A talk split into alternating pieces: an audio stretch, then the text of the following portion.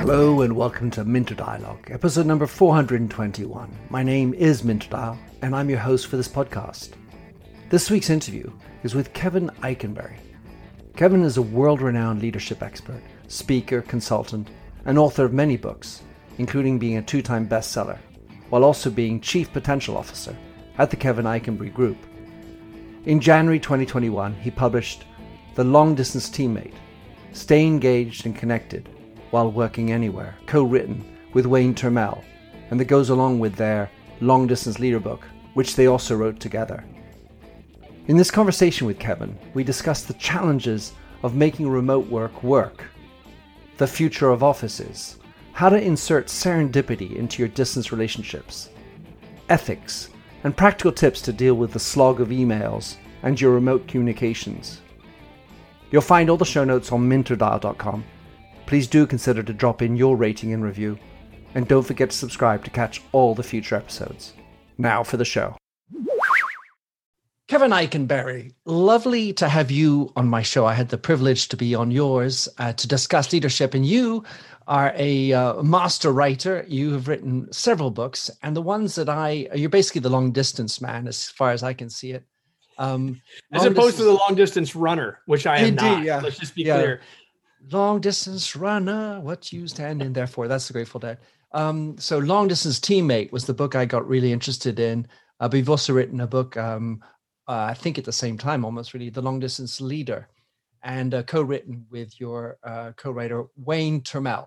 So, in your own words, how would you like to describe yourself, Kevin? Well, let's see. I'm a husband and a father and a son. I'm a proud farm boy. Uh, I'm proud to own a company that's that I get the chance to work with a bunch of really great people who are really, really smart. And uh, we've had the great opportunity to help leaders in 43 countries and organizations and nearly that many over the last 20 plus years. And uh, that's enough. And tell us about how you earn your keep these days. Well, I own a company called Magically, the Kevin Eikenberry Group, as well as co-founded, along with Wayne Turmel. You mentioned Wayne, um, something we call the Remote Leadership Institute. Um, and so we're in the business of helping leaders and organizations and teams get better results. And largely that happens through one way or another, helping people learn and apply something new. Well, so we have had this little incident around the world that has somewhat accelerated this notion of remote work. And so you are in plumb position to take advantage of this. I, a question for you here we're we're sitting in spring 2021 mm-hmm. when this podcast will presumably be published and um, well it's when we're having the conversation. You, it's totally up to you when you publish it my friend. That's exactly right. But I, am just thinking for the people who are listening it won't be long after we, we get this recorded. Yeah. but yeah. basically uh, in certain parts of the world of course it is different uh, we're coming back to work having had sustained periods of lockdown forced remote. What do you think actually is going to change? And how how do you see companies evolving having had this period are we going to rush back to the office are we going to just lock down and stay out or we're going to do mixed and how are we going to do mixed differently so that's probably the single biggest question i'm spending my time on and working with clients on right now uh, Minter. And of course, it is different in different parts of the world. Where you live and where I live, we are probably in that mode of coming back. But when I talk to my client in India uh, tomorrow night, uh, they're main, they're really not there, right? In fact, they're they're having their toughest time yet, as you and I are having this conversation. So, but here's what I believe. Here's where I believe it's all going to shake out. And anyone who tries to tell you they know what's going to happen, you should take with a bit of a scant eye. No doubt. But having said that, I, I think I can give you some general direction. Uh, and I think the general direction is that, um, and I'll I'll say North America and Europe, um, that we're headed toward five to ten percent of companies that are going to be largely remote, and we're headed toward a third of 25 to 30 percent of companies that are going to say everyone's coming back. And that leaves 60ish percent of folks that are going to have something in the middle some sort of hybrid right? And and and we've been defining hybrid in lots of different ways. There's lots of different ways to get to that point. Um, but that's where i think we're going to end up long term now to me while that's the question everyone's asking for an individual company and, and we need to ask that question sort of globally and you know right. sort of trend wise and all that stuff uh, but to me the far more interesting conver- question for any individual company is not what's your future of work, but how you're going to determine your future yeah. of work is, I think, a far more important question. I, I call it, I, I say, Minter, that right now we're in what I would call a moment that matters because the way people make the decision, as well as the decision they make, are going to have super long term implications. Well, that actually is my next question because in the end of the day, absolutely the trends are whatever they are. But the issue is if I'm running a company, what should I do? And and obviously it depends on the context anyway to what extent i had to be remote to how much i was remote before the whole thing happened and so on and so forth. But how would you in principle even go about the discussion? Because you need there's so many factors going into it including uh, many opinions, right? You know, like, oh, I want to do this, I don't want to do that. Oh man, we've got opinions. There's no doubt about that. So, including leaders. And so, one of the biggest mistakes that leaders can make is say, I can't wait to get everybody back. We're bringing everybody back. Like, don't make the decision. That might bringing everybody back might be the right answer for your organization. Doing it because that's what you want to do is absolutely wrong. And they're going to have all kinds of negative uh, implications for you. So, so I would say this. I think there are four things you've got to consider. What are the organizational wants and needs? Well, needs and wants, and what are the individuals' wants and needs, or needs and wants? And so, I think it's the it's the hooking of those four things together. Because what we need at the end of the day is what's the context for us? What's the context of how context of how much we were doing remotely before all this happened, or not? What's the context of how successful were we doing it remotely? Or not? What's the nature of our work?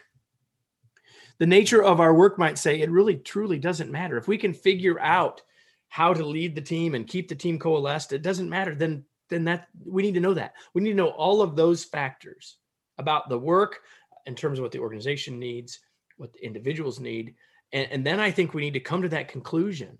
Well, and there are factors like, well, we already have dropped a lease on one of our buildings. We have a client uh, in North America that's worldwide global client. Uh, three big buildings a year ago. Going to only have one building when this is over. So like that informs some of it. So we can't have everybody coming back to their own desk if we've got a third as much space. Like, like if say, those decisions have already been made for other reasons, perhaps, then we need to factor that into our starting point in our context, Minter. But I think at the end of the day, what I want to do as a senior leader is understand all that context and then figure out where my team is, bring my team into that conversation because ultimately I want them to be committed to the decision we make. Uh, I think that's so important. And and the the issue of hybrid, which is basically according to your prediction, and I think somehow naturally is going to happen for so many companies, is how to evolve the office experience when not everybody is necessarily coming back. So it, kind of brings up a hot desk as a, a, kind, a kind of almost a necessary component. To the extent it's hybrid, that means you have 100% of people, more or less, a large number of people coming to the office at some point. And therefore, you can't possibly allocate them a desk 100%, or at least doesn't sound right. right. Yeah, most people won't be able to because of whatever the situation will be, right? So call it hot desking, call it hoteling, call it whatever you want to call it. But there's that. But then there's also just when we use the word hybrid, it could mean lots of different things, including everyone comes at least one day a week, right? Uh, and we're on some sort of rotating basis, which of course could lead to the same people are always together and the same people are always apart, which is going to cause us a whole nother set of mm. concerns right? The hoteling or hot desking approach is going to leave some people with real concerns about, you know, sort of the the virus concerns component, right? Like being too close to people on a desk. What's the cleanliness? Some people that isn't bothering. Some people that is. We need to know where we everyone is with that. There's the sense of you know wh- what will happen to my productivity if i'm at a different desk every day if i don't have a picture of my uh, of my spouse on the desk with me like uh, there's all of those things that will be to be determined and we need to be thinking as organizations, and that's why one of the many reasons why we need to get the team as involved as we can, as engaged in this process as we can, um, so that we come to our decision rather than someone making a decision. Right. So your the book, um, The Long Distance Teammate, came out at the, at the beginning of this year, mm-hmm. and and obviously it took time to write it. Things have moved along. I'm wondering, as you said, Kevin, when you are looking to improve remote, what would you say has is the least understood difficulty about making remote work work? I'll say two. Hard. It's always hard to say one thing. First thing I'll say is the mindset of the those doing the work, which is there's a big difference, and th- this is maybe the big idea of the book. Um, there's a big difference between working from home and being and seeing yourself as a member of or a teammate to those you work with. Like the frame, the mental framework of I work from home means that my work is the work on my list. But if I see myself as a part of a team, as a teammate to those I work with, it totally changes my perspective. And I think that's an under understood and underappreciated difference you know, two years ago, if you asked someone what they did, that no one would have said, I work in an office. But you ask a lot of people right now, what do you do? Well, I work at home. Like, what's the point of that? Right. And if that's how you're seeing your work, that's really having a big impact on how you how you do it. And I think the other thing that is underappreciated, although I think the pandemic has helped us with this at least a little, is that everyone's experience of this is different.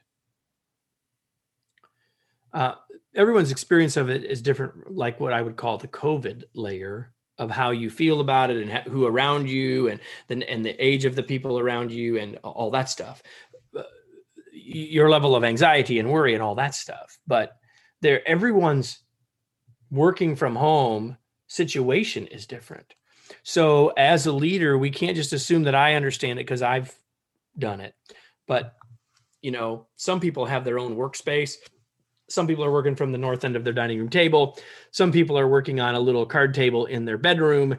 Uh, they live in a studio apartment. They got 12 other i mean like there's a hundred differences here. And i don't think that leaders individual leaders have spent I really understand that enough and the implications of that.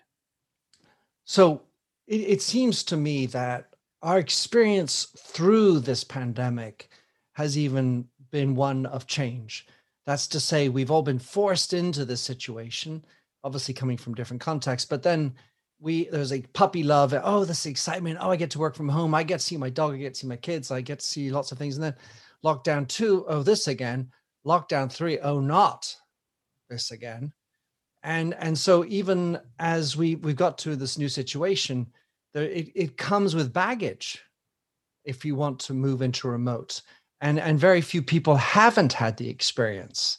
So that can be reinforcing it can be accelerating and it can be decelerating in terms of where we are today. Yeah for sure.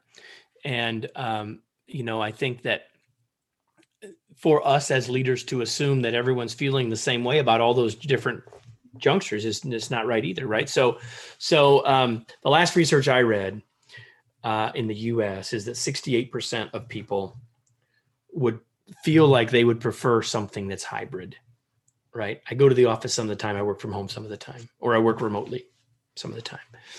And, um, but even though that's what people want moving forward, there are, if you've never done it, you don't understand that that's going to be another bigger change than you realize, right? Like we were all forced to send to go home. Like whether you liked it or not, you went home. And like you said there's that puppy love moment. There's that honeymoon time. Like this is pretty cool. And even though this is hard we're all in this together and we figured out how to make it work. And some people were so surprised in the first first uh, four to six weeks that how well it went. That's because everyone was focused on it and everyone really did sort of come together to figure it out right? But all of that ended uh, and and and I, I, think now people are saying, man, I, I liked working in the office some of the time. I like working at home some of the time. I think I want both. And there's going to be a huge transition for people, just like there was the last time. The last time it was forced. The next time it will be chosen in some cases, but it's still going to have huge implications on routine, on productivity, on communication, on work life balance. And we could go right on down the list. Mm, absolutely. So you write about building relationships, building and maintaining relationships. You also have a chapter about building and maintaining trust. Getting into this point, we have all come across the idea that actually cats, dogs, and children participate in work, or at least through the Zoom in the background. And, and so my question for you is to what extent do you think work is personal? Uh, work is personal because we bring ourselves to work. And if we try to not, if we try, I mean, I'm not saying that we can't compartmentalize, right? Like there's the professional us and the personal us and the private us. And we could think about it that way, right? But um, I, I don't think, I'll put it this way if work isn't personal for you, you aren't reaching anywhere near what you're capable of achieving in terms of productivity and in terms of meaning. I love it. I, I, I mean, I 100% subscribe to the same perspective, Kevin. And and I think it, it's it's clear in, in what you write about. But when you when it comes to building and maintaining relationships with remote as a part of the problem, how do you cross the gap, the Khyber Pass? Uh, you know, outside of, you know, always asking, hey, how are you? Because now that's a COVID issue. And then the kid that pops in the background, oh, you have kids. So there's a serendipity. But is there a advice as to how to allow for the personal when you're always about the outputs somehow? You know, that's sort of the the the the way you make remote work work is focusing on the outputs. Yet this idea of personal, it's messy. It's it's the mistake of the cat jumping up on the desk it's it's it's less about output and it's more about serendipity and and weirdness almost so let me make a couple of points. The first thing I'll say is that, and we wrote about this in the book, The Long Distance Leader, and I, I, I talk about it all the time, is that as a leader, uh, you you are responsible for both outcomes and others. That you can't lead without there being a tension between the outcomes and others, between the results and the relationships, between the task and the people, if you will. And so I think that early in the pandemic, we tended to lean closer, more toward the people. We granted people grace and, you know, all that. And, and then we said, oh, holy smokes we have work to do. And and and and the, the right answer is to always feel that tension. And there's not there's not a right place but there's absolutely a wrong place too far on either end of that spectrum. Right as a leader. The wrong places are at the ends of that of that continuum. And, and over time now there's a moment right? Like if we have a project that's due on Monday and we need to elicit everybody for the weekend, maybe, maybe, depending, uh, maybe there's a moment, there's a season, there's a time, but not over long haul. And that's why it's a tension. That's why it's a, it's a moving back and forth. But for individuals and, and even for us as, as leaders now, if, if I, if I want to make sure that that personal piece, that messy piece, that relationship piece is recognized and valued and strengthened across my team or across our team, then we have to model it. So I'll give you a couple of examples. Example one is here's what happens, and I'll I'll use a phone. Like you pick up the phone, like I everybody I work for Minter, right? Hey Minter, I know you're busy. Got just need a second. Yeah, yeah, I appreciate. I know. I mean, I know you got a lot to do. Uh, here's my question. Thanks. Bye. And all we did was transact business. And there's a time when that's what we need to do. Mm-hmm. But if every time we're talking, we're only having a transaction, that's a mm-hmm. problem. Mm-hmm. There has to be interactions too, because and here's the here was the beautiful thing about the cat hopping up on the laptop. Although I have an experience with one of my team members' cats hopped up, faced the other person, and all I saw was the back of the cat, which wasn't all that pleasant. But even that led to a laugh, right? Mm-hmm. So, like, even that is is sort of okay because it led to interaction. Mm. Right. I have a client who we've been doing an ongoing set of training with, and every time the client she comes on to introduce the training, and I'm there, and and one time I'm like, "Where's the dog? Your dog is always back behind you. Where's the dog?" Like, so it gives us a new. But when we were in the office, we had those things too. Right. So, so what I would say is that as a leader, we have to role model that the relationships matter. And that means that you've got to be making sure that you're having interactions and not just transactions. And that's why, for me personally, I have what I call the rule of four that every day it is my goal at the start of the day to have had true interactions with at least four members of our team. Now, they might not all be on the phone or on, you know, on on the webcam. They might be they might be in an instant message, but it's a, it's not just I need this piece of information. It's an interaction.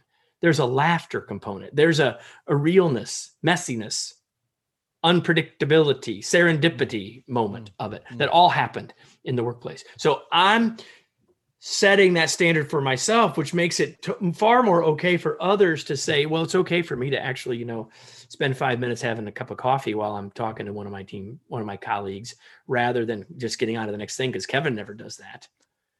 It makes me, I mean, I had this question. Uh, you, you, you use the word once in the book, uh, serendipity, uh, because I, the, the, the notion of serendipity, I think is, is more regular even if it's an irregular idea in the first place at work you have a oh hey oh kevin there you are i have a thought for yeah. you or you know, and you allow for an informality of the exchange so taking your rule of four which i kind of characterize and correct me if i'm wrong as your policy of serendipity at some level well, that's a good way to say it. You know, I, you know, I, I, love the word serendipity, but we use two other words related to it. Like when we're in the office, there are incidental accidental interactions, right? And then some of those are serendipitous, right? So, um, yeah. So, and so those four interactions. Now, if I have a scheduled one-on-one with somebody, I'm just going to make sure that I intentionally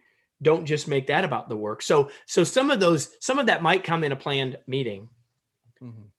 but it's meant to keep me focused on serendipity. It's meant to keep me focused on the pulse of folks and building my and continuing to build my mm-hmm. relationships with them because it's the amount of interaction is part of how strong our relationships are, right? And to be a little bit crass, but why four? Why not five or three? Um, no, it's perfectly fine. So there are 13 members of our team. They don't all report directly to me, uh, but it's just to give you a context, right? There's about Beautiful. 13 of us, about a dozen of us. I think 13 counts me. So there's a dozen people.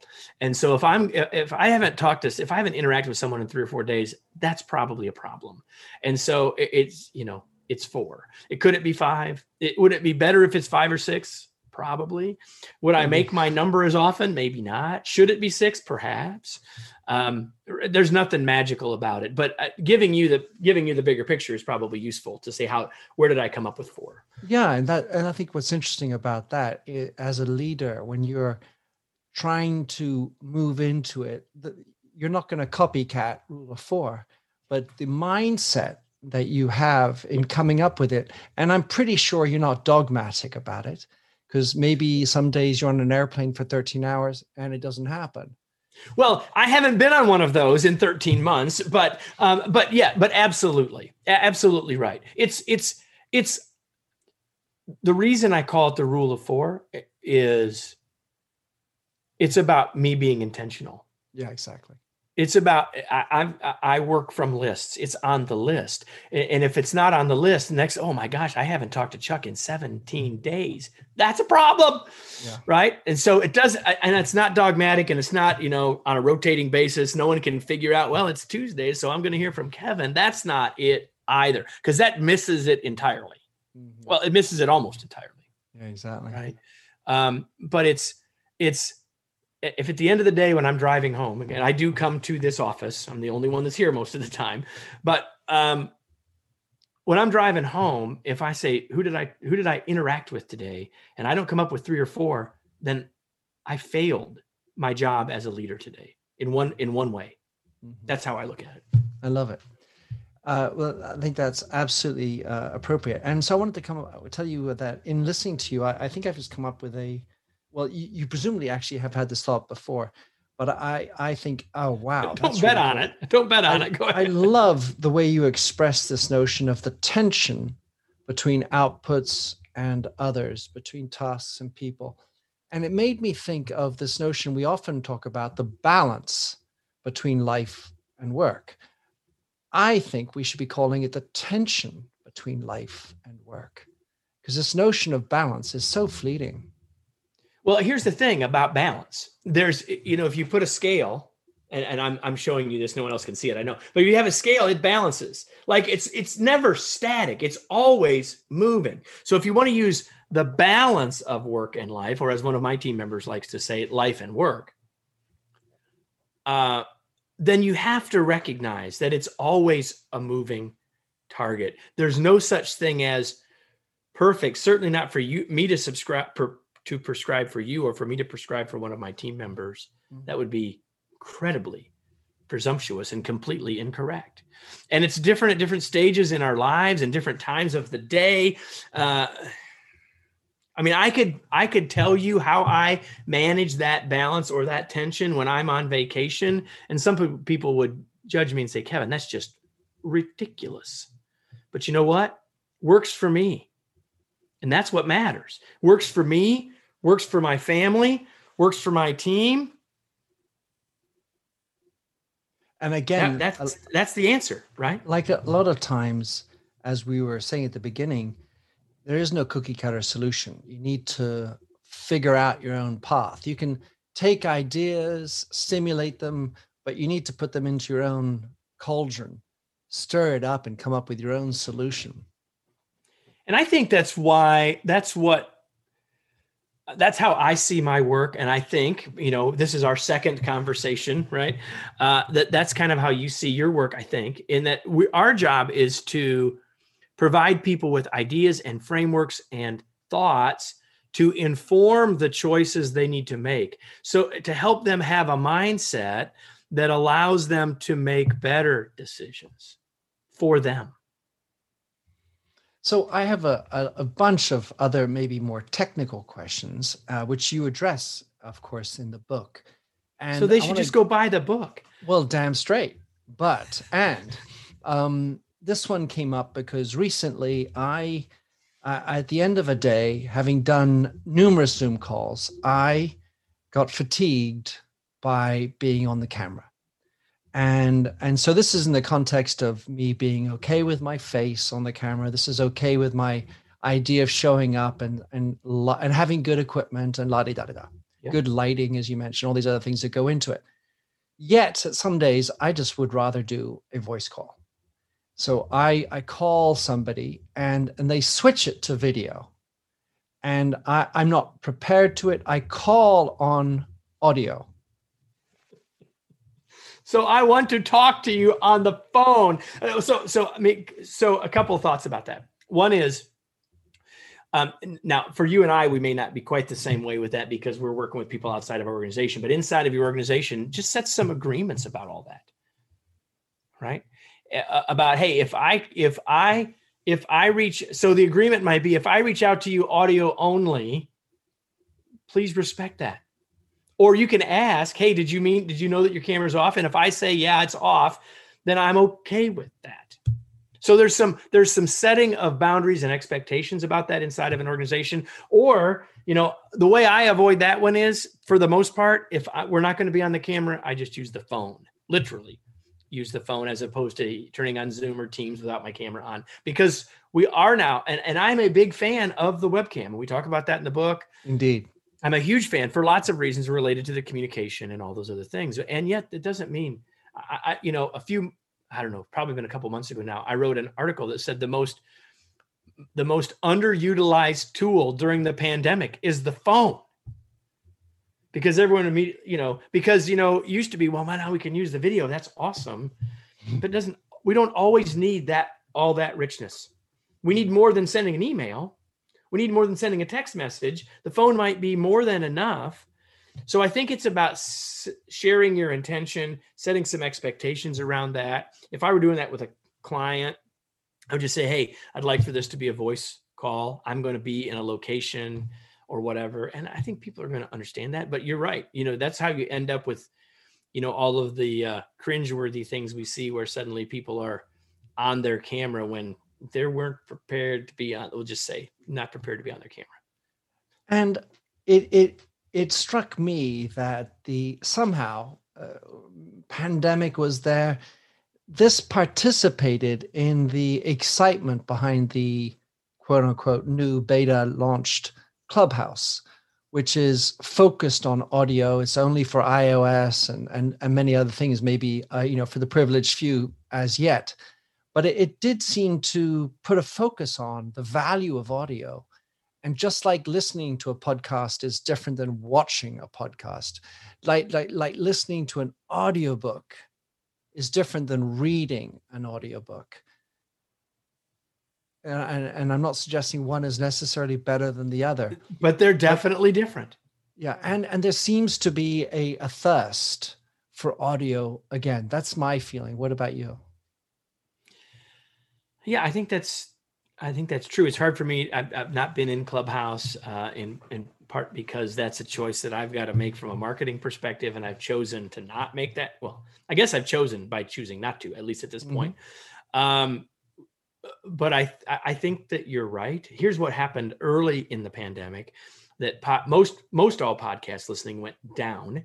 Uh, certainly, uh, podcasts like yours and mine uh, in the business realm and a lot of those realms they went down early in the pandemic because in part because people were trying to figure out their lives and in part because the times that they listened didn't exist anymore on their commute in the gym etc but all of that's back and now growing again and, and and so maybe part of that's people figuring it out but i think your point is a good one that there's probably a bit of a thirst there. And i would just say back to our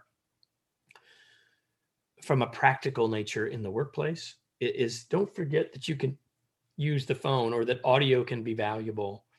It doesn't have to be email or webcam. Right. Exactly. There's this other thing in the middle. You know, there was a time before we had webcams and Zoom and Microsoft Teams and all this stuff when Don't when, tell me about the fax machine. No, I, no. Just kidding. Ha. Okay. No, well, you know, in the U.S., uh, there was a time back in the day, or maybe even before the fax machine, when AT and T advertised for long distance calling. Right, and you might remember some of some people will have to like Google long distance calling, but you paid more if it was outside of a local area, and they advertise it this way: it's the next best thing to being there. And while I would argue that the video camera is truly the next best thing to being there, don't underestimate the value of the voice. Hmm. Don't underestimate that because too often right now we're only choosing between. It's like, I'll give you an example, Minter. My daughter, about ready to graduate from college, a, a brilliant, I'm not biased or anything, but a brilliant young woman, super smart, really good communicator. And here's what she would say to me uh, well, I, I I talked to them. I said, "Did you talk to them?" Well, I texted them. I said, "Not the same thing." And that's the difference. I didn't say, "Did you see him?" Did you talk to him? And we can get an awful lot from the audio.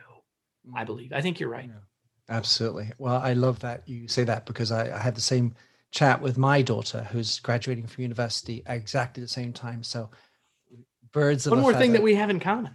Exactly. So um so moving into emails uh to the extent that you're working do we have to? Yeah well a little bit. Uh there's there's there naturally has to be i think more communications going on. And and how would you characterize the intentionality behind how you communicate once you're moving, let's say, into more remote, where you can also have too much email, try to compensate for the informalities, the, hey, Kevin, you know, in the street, don't forget the uh, thing I was telling you about. Yeah. And moving that into so, an email can seem awfully abrupt. exactly. So here's what I would say in the book we talk about uh, the trade-off between richness and scope. So every communication medium that we would use is a trade-off between richness and scope. And richness uh, is almost exactly what it sounds like, right? The richest possible communication is one-on-one, face-to-face, in a room together, right? Synchronous, small group. We've got the ver- the virtual. Uh, we've got the the verbal, the the visual, and the and, the vocal cues. We got everything, right? That's rich. Everything else is a trade-off for that, right? So an email to a bunch of people has a lot of scope, much less less richness. So, from my perspective, one of the most valuable things that we can do to be better communicators in a remote world is to be intentional about which communication tool we're using. It's this is an extension of our conversation. Hey, the phone's an awesome tool. Use it. Not as rich as the webcam, but that's okay sometimes. Rich enough, richer than an email, right? And I actually think that uh, instant messaging tools, we happen to use Slack in our organization, whether in your organization you're using Microsoft Teams or whatever you're using. Uh, that that that's in a that's different. It's and that's even different than a text message, uh, and it's different than email, right? So I think it's about picking the right tool to use and going back to some, something we said earlier that's for the or, you as an organization or as a team to figure out our etiquette and our choices right and hmm. maybe you're still you know a year in struggling with that if you feel like there are some people like okay i got it i don't remember oh oh that's Minter. i need to email him oh that's judy i need to text her oh that's parker i need to send them an instant message if you're still living in that world that's a problem. That's causing you problems, right? Come to some general. Now, I can recognize that perhaps you you prefer email, and so everything else being equal, I might pick email for you. But we need to have some general uh, agreements about when we're using which tools, so that we all of them become more effective. When I was running Redken uh, out of New York Worldwide, one of the things that I thought was brilliant was coming up with a the 24 hour rule, which yeah. essentially said that you if you have an issue with somebody you must deal with it within 24 hours. And we mandated what dealing with it looks like which couldn't be just a fax or an email. Hey uh, kevin i was pissed with you yesterday about how you spoke about my division in the meeting. That doesn't cut it. It had to be a human to human interaction. And um, and it just makes me think of within the telephone area when you make the call, it's on your time. You're ready to make the call. The person receiving it may or may not have it in their calendar. Then the other little sexy piece to that is actually the voicemail. Because you don't have to pick up my call. I called you, Kevin. I, I had a set with you, but you, you're in another meeting and, and you, you don't have to pick it up, of course. Yet I then can leave that message and and in that message you're going to hear my voice my consternation or my emotion in any event. And at that in if you've made the right policy per se hey listen kevin i had an issue with what happened yesterday. I need to speak with you quickly and urgently and importantly because this is part of our 24 hour rule. So it's couched as a portion of my thing. You hear the seriousness of it in my voice. And yet i'm not confronting you with a webcam on it. I but you can hear my humanity even in my voice. Well, let's compare let's compare the that voicemail to an email. Mm. Right? The voicemail is richer. Mm. Right? You don't just have words. You have verbal and vocal. Mm. Right? Which which makes it a more effective and more likely to be understood and received message right mm-hmm.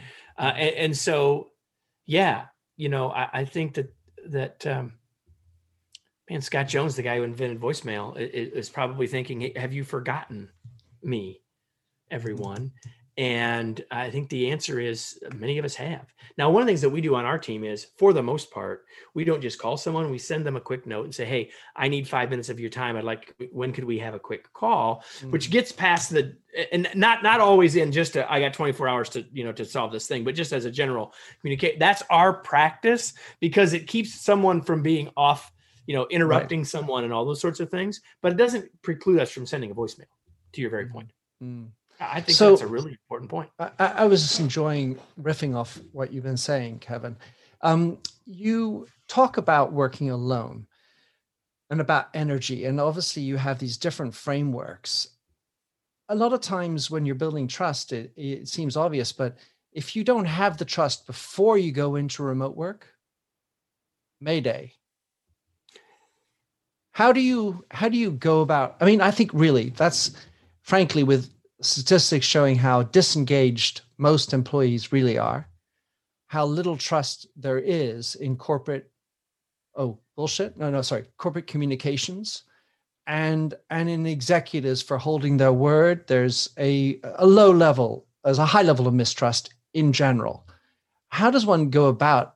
What do you need to amp up to build trust in remote? So you want to talk sort of from the organ from the from the leader or organizational's perspective with my team. Is that the yeah. question? The way yeah. you want to frame this? So, so uh, I would say number one, you have to recognize. You know, acknowledgement is half the is a part of the battle. You have to recognize that those statistics probably aren't just for everybody else, but they probably apply to you too. That's number one. Number two, as an individual leader somewhere in the middle of that, you have to recognize that communication, you have two, you are a conduit, that you are the face and the voice of the organization to your team. And so if they don't trust that, it isn't necessarily about you, but then what can you do to manage or improve that? You are the face and the voice of the organization to your team. And you are the face and the voice of your team to the organization, which is more important than ever because your boss doesn't happen to interact with your folks anymore in the office because none of us are there. And so folks higher in the organization don't have a clue what's going on with your folks. You are their face and voice. So if you are their face and voice and they know that you are that you understand their needs and their concerns and that you are voicing and sharing those things, that in itself is building trust with you if you are sharing messages downward and and you sense that they're falling on deaf ears then what do you need to do to change the message uh, uh, commu- there is no communication until message is received and understood mm-hmm. right so mm-hmm. i'm not just saying well it's my job to send the message no it's my job to get the message received and if i'm willing to take the time to help people really understand what's being said people are going to notice that and that's all of that is trust building. And I'll give you one more thing that is probably the most, the easiest way for us to build trust with others is to shut up and listen. Hmm. There you go. On these... we, we can all do that every day, and we will build trust with others with our leader hat on or not. If we'll talk less, talk later, shut up, and listen absolutely glorious way to end our conversation, Kevin. I I uh, I thoroughly enjoyed it. I I loved uh, the practical kind of outlook you have, non-dogmatic, uh, useful, and this idea of communicating upwards and downwards, and and making people feel present, making them feel heard, uh, and and that communication is about making it received as well as delivered or at least maybe more importantly, making sure it's received as opposed to just being delivered. Huge thanks, Kevin. Lovely fun as expected. Where can people uh, grab more? Of course, get your books that are really, really valuable, uh, whether it's as leadership or teams, uh, and get more about you and maybe even, hey, hire you to learn how to become a more effective remote or hybrid team. What a novel thought. Uh, so thanks for, so first of all, thanks for having me. I knew how much fun I had when when we were on the other sides of the mic, and so I was excited for us to do this. So thanks for the chance to do it. Um, people can you can go anywhere you can you can find books. You can find Long Distance Leader or Long Distance Teammate, Long Distance Leader Book.com, Long Distance Teammate.com. Uh, you can get all sorts of resources about remote and and more by going to remoteleadershipinstitute.com. And in terms of connecting with me personally, certainly you can get to me through all those places. but you know, LinkedIn is a great place, and um, email, as wonderful as it can be, sometimes doesn't get through or whatever. Uh, you know, send a note to me, connect with me on LinkedIn. Let me know that you heard me here. I'd love to be connected with you. And if you can spell my name, which you can from the show notes, Kevin Eikenberry, E I K E N B E R R Y. You can find me on LinkedIn. Is, is that something that. you can eat as well? Is it a berry that you can eat, or where did the name come from? yeah, that's how we spent with it. You know, I'm a big fan of blueberries, raspberries, and, and more, but I, I we'll probably have to pass on this. All right, this is the best berry. All right, Kevin, thanks so much. My pleasure. Thanks for having listened to this recording of the Minter Dialogue Show. You'll find the show notes and other blog posts on minterdial.com. If you enjoyed the show, please head over to iTunes to give a rating and review. And to finish, here's a song I wrote with Stephanie Singer, A Convinced Man.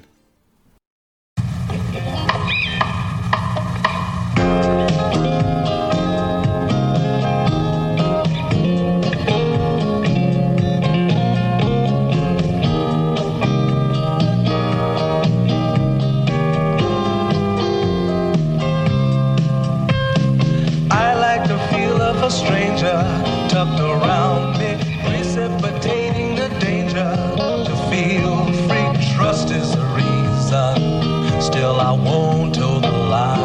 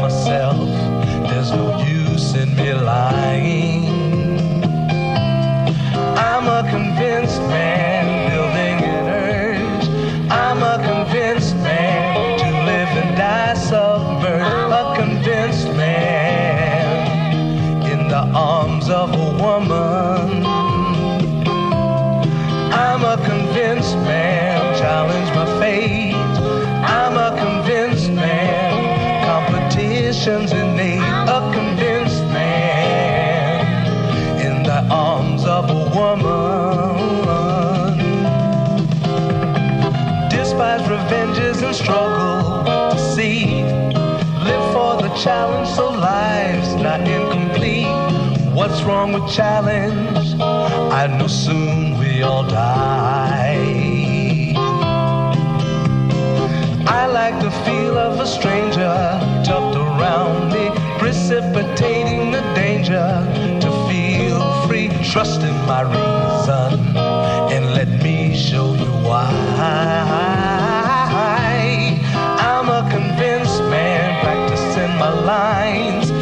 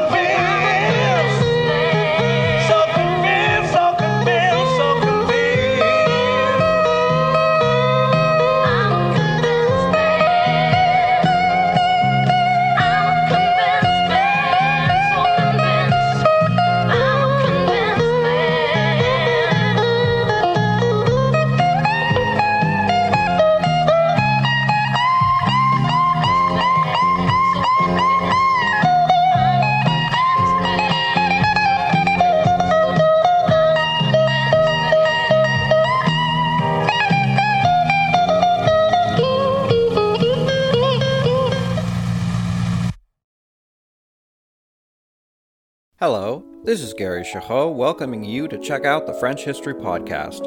Our main show covers the history of France from the first humans until present. If you liked Mike Duncan's The History of Rome and wanted a similar program covering the land of beauty, culture, and love, we are exactly that. We also host world renowned scholars who have delivered guest episodes on their specialties, including 18th century pirates, revolutionary booksellers in 20th century Paris, the special friendship between the Marquis de Lafayette and Thomas Jefferson, and numerous others. Learn what you love and listen to the French History Podcast today.